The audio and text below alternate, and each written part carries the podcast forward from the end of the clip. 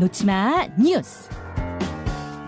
이 시각 온라인을 뜨겁게 달구는 뉴스, 네티즌이 주목하는 뉴스, 놓치마 뉴스, 강승희 씨 어서 오세요. 안녕하세요. 예, 월요일 아침 가장 눈에 띄는 소식은 뭔가요? 6개월 딸 창밖에 던진 엄마. 아, 이게 지금 어제 일어난 일인데 저는 그 단신으로 보고 제 눈을 의심했어요. 이게 지금 어디서 벌어진 일입니까? 어, 이게 광주 광역시 서구의 한 아파트에서 벌어졌는데요. 네. 어제 아침 6시 20분쯤이었습니다. 새벽입니다. 네.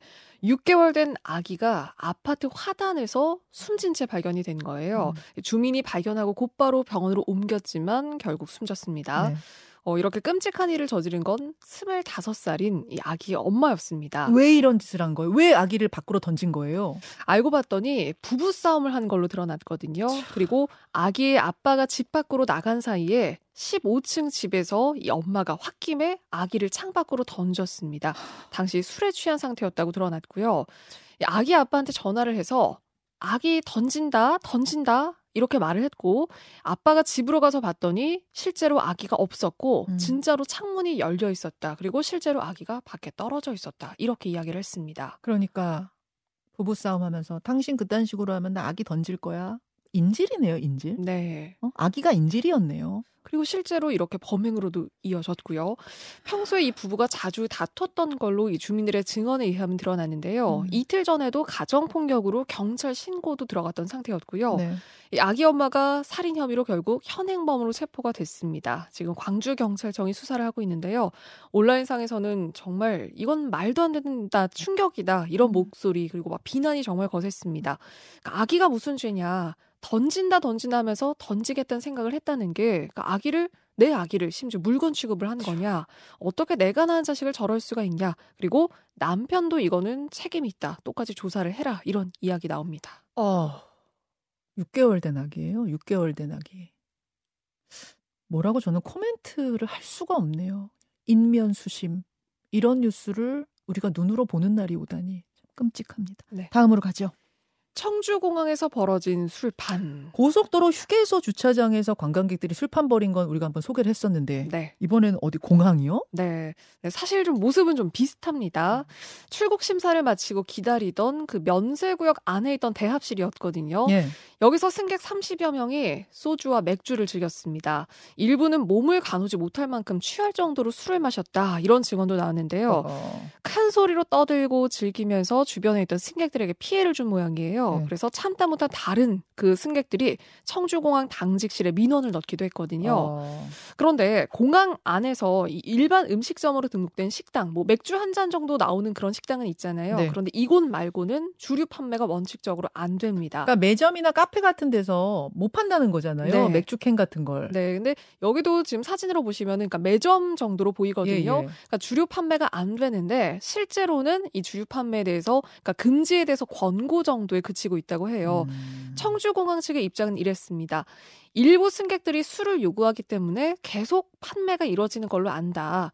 행패를 부리거나 피해를 주기 전에는 어떤 제지를 하기도 어렵다. 이렇게 이야기를 했습니다. 그러니까 공항 내부는 뭐 공공장소여서도 그렇지만 이렇게 취한 채로 흠뻑 취한 채로 비행기 탔다가 그 안에서 소란 네. 소동 피울까봐 그러는 그 거잖아요. 우려가 있잖아요. 그래서 이제 식당에서 주인들이 감시하는 관리하는 가운데만 술을 팔 수 있게 한 건데 네. 저러다 큰일 나요. 그렇습니다. 그러니까 사실은 이것도 어느 정도 공항에서 좀 통제를 해야 된다는 목소리도 나오고 있습니다. 예, 예. 다음으로 가죠. 10만 원짜리 회 항의했다가 욕 먹었다. 가끔 이런 뉴스가 나오는데 네. 이번에는 어디서 파는 어떤 회였어요? 이번에는 서울 신용산에 있는 한 횟집에서 팔던 10만 원짜리 회였는데요. 광어와 방어회가 나왔습니다. 지난 1일에 벌어진 일이고요. 그런데 주문한 그 회 접시를 보면 네. 이 방어 한 14점, 음. 광어 20점 정도 이렇게 올라온 게 10만 원짜리 회였다. 그리고 밑반찬도 김에다 쌈장, 백김치 정도 나왔다. 이렇게 제보를 했거든요. 진짜요? 네, 그래서 제보자가 이 증언한 이야기에 따르면은 그러니까 예. 쭉 이렇게 되어 있거든요. 그런데 이 사장님에게 10만 원짜리 맞냐 이렇게 물어보고 나서는 사장님이 맞다고 하길래 그냥 먹었다고 해요. 음. 그런데 똑같은 걸 주문한 옆 테이블에서도 역시 비슷한 회가 나온 겁니다. 음. 그래서 옆 테이블에서도 이거 10만 원짜리냐 양이 너무한 거 아니냐 이렇게 따졌는데 갑자기 사장님이 저쪽도 그냥 먹는다. 음. 젊은 XX가 싹수가 없다. 이렇게 욕을 하면서 환불해 줄 테니 나가라고 했다는 겁니다. 아, 저, 쪽도 그냥 먹는데 네. 왜 이렇게 말이 많느냐 네, 뭐 저쪽이 이 제보자 쪽이고요. 그러니까 10만 원짜리 회 접시도 양이 참 충격적인데 손님이 그걸 항의하고는 욕을 듣는 게 맞냐. 그러니까 좀 이런 좀 분통이 터진다라는 제보를 한 거거든요. 아니 저분이 무슨 지금 떴다방처럼 장사하는 게 아니라 저쪽에다 터 잡고 장사하시는 분 아니에요? 장사 하루 이틀 할 것도 아닌데 왜 저렇게 저렇게 바가지를 씌웠을까요? 네. 그리고 그러니까 사실은 먹거리 뭐 이런 논란이 잊을만 하면 나오는데 그러니까 이거는 이번에 또 핵심은 이 욕까지 하는 사장님은 네. 이거는 좀 충격적이다. 이건 좀 말이 안 된다. 저도 저도 잘 이해가 안 가요. 최근에 한 또 서울의 그 전통시장에서 너무도 적은 이전 네. 부침개 요것 때문에 또 논란이 되기도 했는데 요즘 경기 어렵고 임대료는 높고 인건비도 높아서 장사하기 어려우신 건 알지만 바가지는 안 됩니다. 음. 결국은 이렇게 해서 손님들 발길 끊어지면은 네. 이건 악순환인 거니까요. 자, 이거 혹시 조금 더 자세한 얘기 들어오면 알려주세요. 네, 저는 좀 믿기지가 않네. 저게 10만 원이라는 게. 고생하셨습니다. 고맙습니다. 김현정의 뉴스쇼는 시청자 여러분의 참여를 기다립니다. 구독과 좋아요, 댓글 잊지 않으셨죠? 알림 설정을 해두시면 평일 아침 7시 20분 실시간 라이브도 참여하실 수 있습니다.